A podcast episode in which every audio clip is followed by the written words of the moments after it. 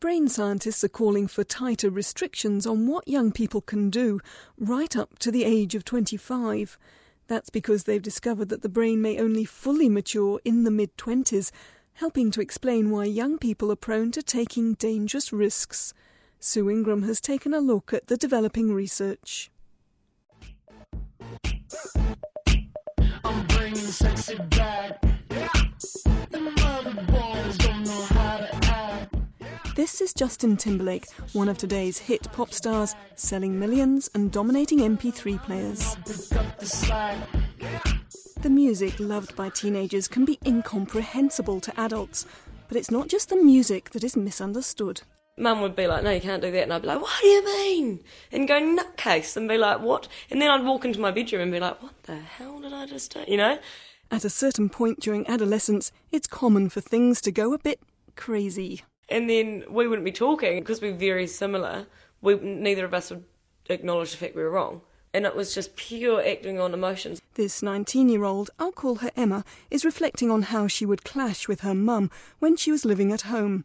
She's one of four young people I talked with for this programme whose names I've changed so that they would talk more freely with me. Like, I'd come home from work or school in a perfectly fine mood, and she'd say something like, just nothing, and I'd be, I'd hit the roof cry and I'd be an absolute like hysterical mess over something that was so minuscule. Like, can you bring in the washing? No, I don't want to bring the. Well, can you bring? No, and then you just lose it. And it was like, even I would be like, what was that? Intuitively, parents know this type of situation is part of growing up Experts are now helping to build a scientific foundation to that intuition with research that suggests that teenage tantrums can be explained by how the brain is developing. It's almost as huge in some ways as very early brain development. This is Dr. Susan Foster Cohen from the Brainwave Trust, an organisation that aims to give up to date scientific information on childhood development lots of new connections being made, lots of pruning of connections in the brain that are now regarded as not being necessary, and a lot of sort of internal reorganization where adolescents are beginning to make more use of certain parts of their brain and bring it into sync with other parts.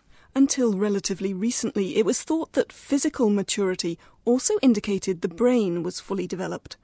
But Professor Harlene Hayne from the University of Otago says new evidence suggests that just because the brain has stopped growing, that doesn't mean it has stopped changing. That view was based primarily on our ability to actually look at the size of the brain, primarily through postmortem studies. So we could weigh the brain of an 18 year old, and it was just about the same size as the brain of an adult.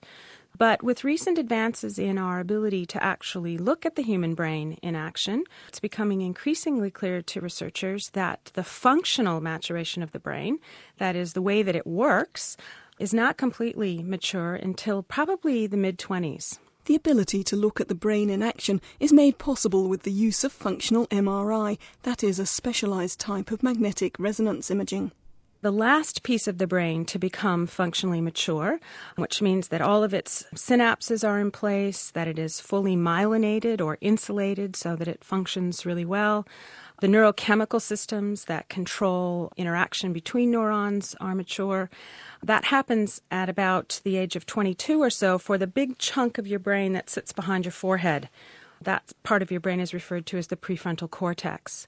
So that's the last part of your brain to reach functional maturity. The prefrontal cortex, for example, controls things like attention span. It's involved in planning, particularly over long periods of time. It's involved in problem solving and critical thinking. It's involved in impulse control, self monitoring, those kinds of things. So, those major cognitive functions are all obviously tied up in your ability to make a decision about whether or not you're going to engage in a risky behavior. At the University of Auckland, the Liggins Institute carries out medical research focused on child growth and development. The Institute's director is Professor Peter Gluckman. The pathways that control wisdom, judgment, and impulse control in many people don't develop till the order of 25 years of age. How does this knowledge affect our notion of coming of age, the time thought of as one that marks the transition from adolescence to adulthood?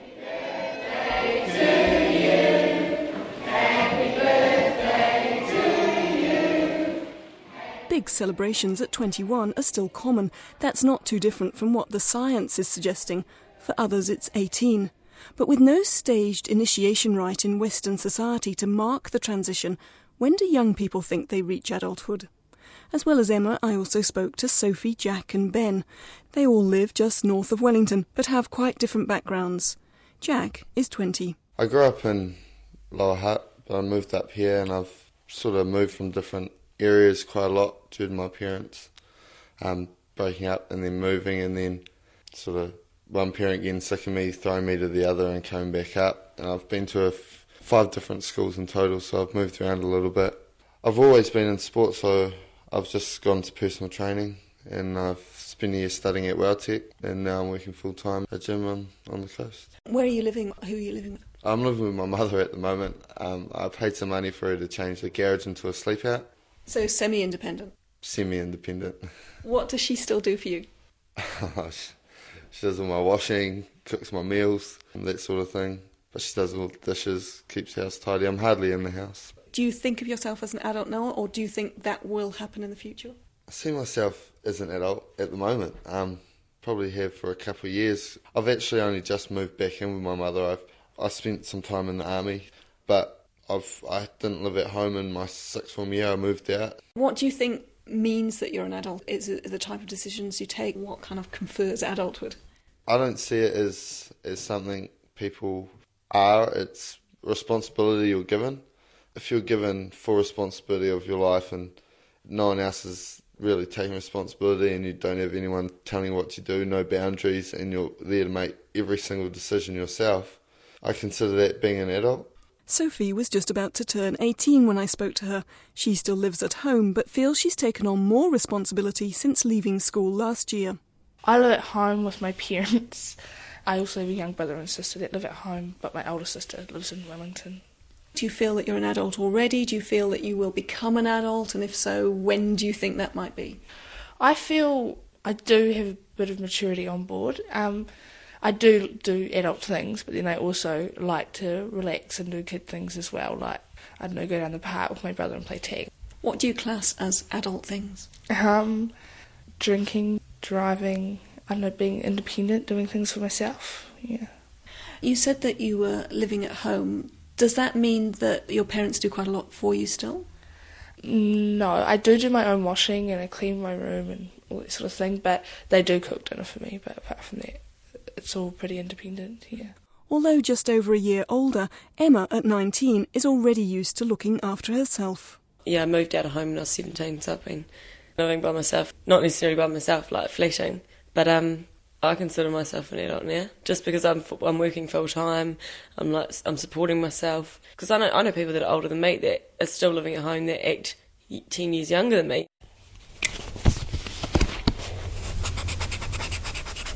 Hey, yes, Doug. Hey, you can sit in here quietly, or you can go and sit out there. I'm nearly 24. I've got a five-year-old son, and we live together by ourselves at the moment and um, I work part time as a chef, but full time single dad.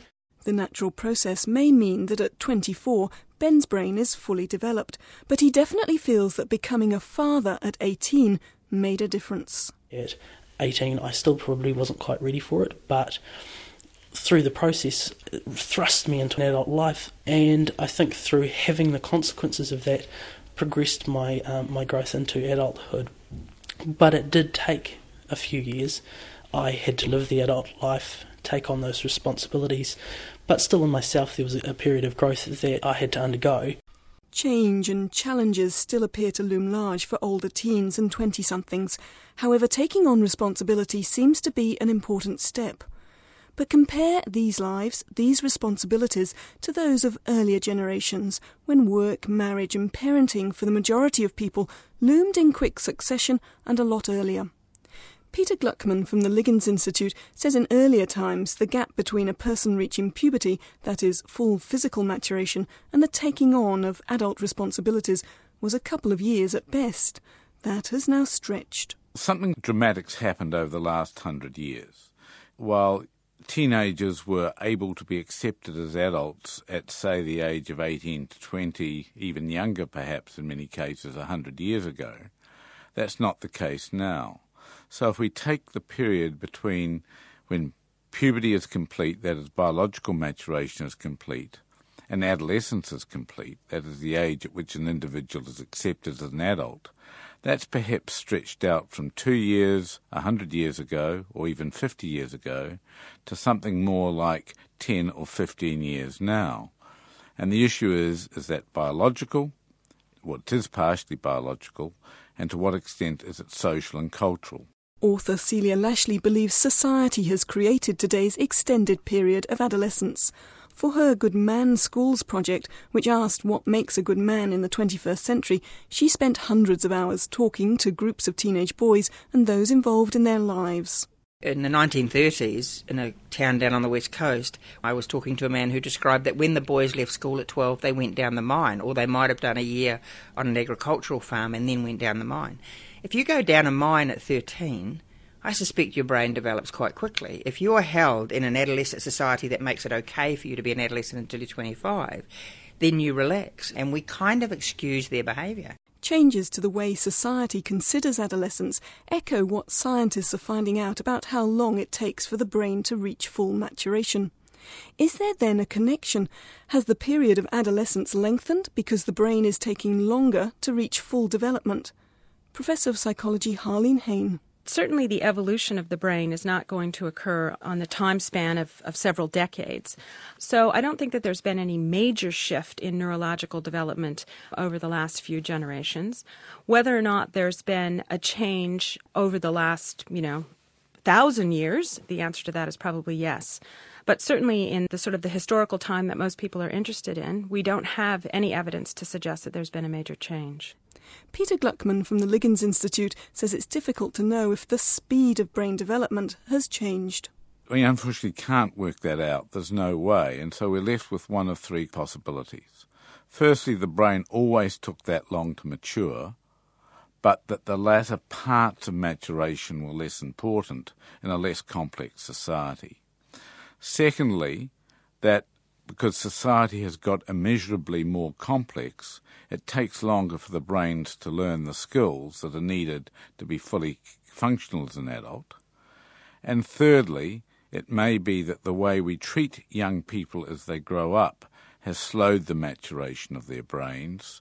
Now, I happen to be of the bias that all three of those explanations are part of the total explanation. Professor Gluckman believes there's been a switch in the way children have been brought up. From one in which the pre teen years were relatively unstructured, and that children could play after school, and there weren't a lot of after school activities, and they had a lot of freedom and took part in risk taking activities which allowed them to make judgments of their own.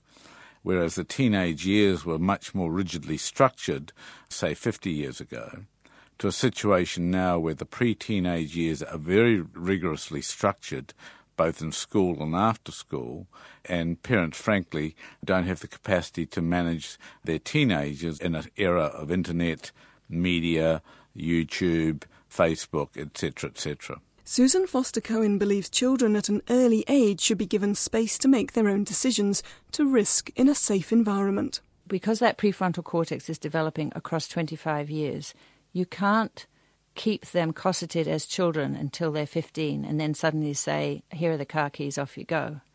Because they haven't had any experience of making good decisions for themselves, finding out what works, what doesn't work, making their mistakes, and they need that experience. Celia Lashlie calls it the pragmatic muscle and urges parents to let their children develop its strength by use. The societal image that shocked me most in the project was mothers not only make the lunch for the boy, and he could be 16, 17, or 18, she makes his lunch and puts it on the bench, and then he forgets it. But he doesn't need to remember it because when he rings home and tells her he hasn't got his lunch, she's going to hop in the car and deliver it to him. When I asked the mothers, why don't you let him go hungry? The answer was because he won't learn in the afternoon if he hasn't eaten properly at lunchtime. So we've ended up this incredible achievement oriented, let's take care of them. And as a result, he can't get the sense that any of his decisions matter. And I think, you know, in, the, in what I saw, and to some extent this will apply to adolescent girls as well, part of growing up is when your decisions matter. The idea that by exercising and strengthening the muscle of control we'll see teens be more thoughtful about their actions, will better consider consequence, is a seductive one. But Harlene Hayne from Otago University says the neurological evidence does not back it up. There's no evidence to suggest that you can speed up the development of the brain by any means, really. I mean, there's lots of ways of showing how you can slow it down, how you can disturb its development. But there's really no evidence to suggest that you can make it happen faster. And that's really what you would have to argue if you thought that in training judgment and impulse control was something that you could actually do from an early age. An evolving picture is forming instead that teens take risks precisely because of the way their brains are wired at adolescence. To test this, Professor Hayne has conducted experiments to find out the correlation between brain development and the likelihood of someone taking a risk. High school students aged between 13 and 17 were recruited for the research. Professor Hayne says the findings were contrary to what many people might think. Age was not a predictor at all within this age range about how risky individuals were. In other words, some of our 13 year olds were as risky as some of our 17 year olds, and conversely, some of our older participants exhibited very little risk taking behavior. What we did find, however, is that there was a very strong relationship between the adolescent's performance on the neuropsychological tests and their self reported risk taking. And that was irrespective of the category that we looked at. So, whether it was alcohol, whether it was drugs, whether it was unprotected sex, those individuals who exhibited a less mature pattern of neuropsychological functioning were also the ones who were more likely to engage in risk. Hormones don't seem to play a part either. This is one of these instances in which correlation does not imply causation. We all know that there are dramatic hormonal changes in the human body that coincide with adolescence. But if we actually look at the data on the relationship between hormone levels and risk taking behavior in particular, for girls, there's absolutely no relationship whatsoever. So, girls with higher or lower hormone levels are no more or less likely to engage in risky behaviors. And for boys, there's a small amount of evidence to suggest that slightly higher levels of testosterone actually might protect them against risk taking behavior.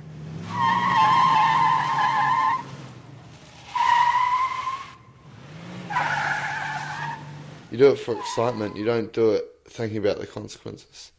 It's quite exciting. 20 year old Jack is one of those young people who takes risks. While, on the one hand, as we heard earlier, he feels he's entered adulthood, on the other, he tells me a story that took place six months ago in which he could quite easily have been killed. Night before New Year's, just been actually, so I have still been 20. We went up to Otaki Forks to see a couple of people and we got kicked out because of being loud and, and obnoxious. We got kicked out.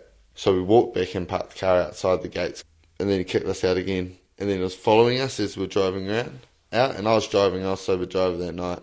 And I getting away from him and I got carried away and I was getting quite excited because it was quite fun because it's quite a narrow gravel road and all of a sudden I didn't see a corner I'm down ditch. You start with something small like even going back in there is the smallest risk. It was just a bit of fun and he was telling us off and I, I guess that that's just showing that 20 year olds can can be a bit youthful at times, and does take a while to grow up and get over these things. But and it just got went from one step to in the car going away from him to going a little bit faster, going a little bit faster, and then all of a sudden you the risk is you've got carried away with it. If it wasn't for a certain tree, we would have ended up in the river. Now, looking back on that, is that sobering? Oh, it was, we we got towed out and drove away. And you'd do it again tomorrow. I can see in your face. Yes, I would. I'd, I'd maybe be a bit more cautious. If we were getting chased, I would drive faster again. Not that I, I'm that great a driver. It's just just something I'd do. Peer pressure is increasingly recognised as significant in the decisions a teenager takes. Girls are traditionally thought of as more cautious, as more mature than similar age boys. So when it comes to brain development and risk taking, is there a gender difference? Harlene Hayne. There would be lots of reasons to suggest that girls' brain maturation might in fact occur faster than boys. There are a number of biological reasons to think that. Um, girls do mature biologically much faster than boys. So part of it might be they're just at a more mature state neurologically. But really, the only thing internationally that's ever been found to reduce risk taking in adolescence is some kind of adult control. And so, what I would argue is that historically we have been better at protecting and parenting and controlling our girls, which has kept them out of trouble. But nowadays we are more likely to treat our girls very much like our boys. If the way the adolescent brain is developing makes risk taking more likely, modern life enables more risks to be taken. Today's adolescents have access to motor vehicles, which their counterparts did not have access to 100 years ago. 100 years ago, when you were 15 or 16, it's likely that you would be working on your family farm from sunup to sundown, which made you tired, and you didn't have the same kind of energy to engage in the kind of mischief that today's adolescents can get into. In New Zealand, over the last nine years, we have reduced or relaxed our purchase age requirements for alcohol, which means that adolescents in this country have far greater access to a drug that their brain is predisposed to crave. She says that craving is because of the role of the important neurotransmitter dopamine, which is undergoing major changes in the prefrontal cortex individuals who experience large amounts of binge drinking during adolescence actually show long term functional changes in the brain. So, in other words, those adolescents who engage in large amounts of binge drinking, even when they stop drinking, their brain shows significant functional damage. It no longer works as well as it did before those episodes of binge drinking. There are widespread calls for New Zealand's drinking age to be returned to 20. But Emma, who thinks she started drinking at around 15, thinks that wouldn't work. There was, you know, the odd occasion that you'd get absolutely plastered and you'd be ringing your friends' parents and secretly sneaking someone into a bedroom when they're like trolleyed and you're all having a sleepover, you know, and you're sneaking out and you're going to parties and all that kind of thing. But then, like, it'd be the same thing, I think, if you put it back up. I don't think that you can really do that now because it has been introduced to that age if you put it up, it's just going to carry on. It's probably going to make things worse because at 18, you know, you want to be drinking and you'll be doing it in places that aren't controlled environments. Sophie also began drinking when she was around 15. When I was fifth form, maybe mum would give let me have a wine with dinner sometimes. But I suppose drinking, drinking started maybe towards the end of fifth form, start of sixth form. Maybe like once every month we'd have a night out with the girls or something. But I suppose it's become more of a regular thing as we're getting older. Yeah. And drinking, drinking means? Um, I suppose just having like more than one, I suppose, binge drinking. Do you see any risks attached to that? Yes, there's a lot of risks. Um, you lose sense of self control, I suppose, and so doing a lot of stupid things like would all be if we were all walking in a group, there'd be someone walking on the road, or if we went to Burger King or something, there'd always be someone that would stand in the drive-through. So I suppose there is risk. You can hurt yourself or that sort of thing. Yeah. So why do you do it? Um, it's a really good question. I suppose it's a bit of fun. Jack, at 20, says he's being more cautious now. I've been done for drunk driving three times, and I will never drink drive again, ever. Because the third time has brought you too close to the to what? To jail. I was. I get done one more time, I go to jail, and it, it's not just jail; it's everything. Drunk driving's just silly, really.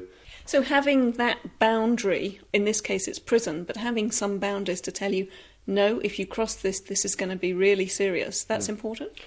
Yeah, um, one of my biggest boundaries now is work because I'm in the public eye. I, I, do a lot of things in the public eye, and if I'm out and about doing silly things, I used to do all sorts, like go out and just play silly buggers, really, and just be disorderly. But to get a bad image could ruin my career, and at the moment, my career means everything to me. For Jack, personal experience and passing time is helping to restrain at least partially, his risk taking. But Harlene Hayne from Otago University is among many experts in this field who would like to see tougher regulations imposed. In contrast to the argument that what we should do is not give them boundaries, I think what we need to do is give them more boundaries and protect them at a time in their life where they are extraordinarily vulnerable. Professor Hayne would like to see increases in the drinking and driving age, as too would social justice advocate Celia Lashlie. We think that the teenagers will push against the boundaries, and we think that means we should diminish them. I think they enjoy the moment of safety when the boundaries are there. The young people I spoke to aren't so sure. They identify strongly with the idea that only by doing, risking, and experiencing have they learnt about life. When Emma first began flatting at 17, one of her early experiences was getting into trouble with her mobile phone bill. She says learning from that and living independently for three years has taught her a lot. So I've kind of grounded myself, but then I've done things like I have been out of home for three years, and that's definitely given me a lot more insight to, you know, it's the real world, you know, you are sheltered when you're at home, and, you know, I've got friends now that have just gone flatting, and they're finding it really hard because they've been so, well, not so sheltered, but so protected and haven't really had to do it on their own. At 18, Ben became a father. He says assuming that responsibility changed his life. If I didn't have my son, I may have gone on an extremely um, detrimental path. I, I, also had a lifestyle where I, I sm- smoked quite a bit of um, pot, and that was just a part of my lifestyle. I, I had dreads halfway down my back, and I I was in the, the, mentality of, well, that's you know, that's me. I'm I'm only seventeen. I'm eighteen. I'm just having a blast. But that was something that, through the, the the stages of having a son, as he was born, I gave all that up. And you cut your hair. And I cut my hair. I did. If learning about life for young people also means learning about death too, when risk taking ends in tragedy, I was told bad stuff happens. What will be, will be. Is this the teenage brain talking? Celia Lashlie believes a lot of it is about talking themselves up. The bravado of the boys was amazing. But it didn't take me many questions when I became to realise that they were a lot less sophisticated. And what we're doing as a society is we're meeting the sophistication up here, the, the top level. They can access technology, they seem to be moving much faster than us, and they're very glib in their comments. So we meet them up there. But there's this huge gap of naivety sitting in under here. Professor Harlene Hayne would like to see a larger net provided for young people, tighter boundaries and better guidance. But she says her work on brain development has made her more empathetic towards young people. Your teenager is not behaving the way that he or she is because they're mean and rotten and nasty. It's because they are undergoing a neurological change that predisposes them to behave in certain ways. And for me, both as a parent and as a university professor, it's been a major epiphany for me to begin to think about university undergraduates more in terms of adolescence than in, in terms of being young adults. Because when we start to think about the 18, 19, and 20 year old as an adolescent, we're probably much more likely to be compassionate and understanding about their behavior rather than being angry and punitive. Flying off the handle, tantrums, risk taking. They're difficult situations to handle, but the majority of adolescents survive the process without any great harm to themselves, their families, or to society. The growing understanding of brain development offers a chance of adults better relating to young people, if not fully comprehending. That insight was written and presented by me, Sue Ingram. It was first broadcast in July 2009.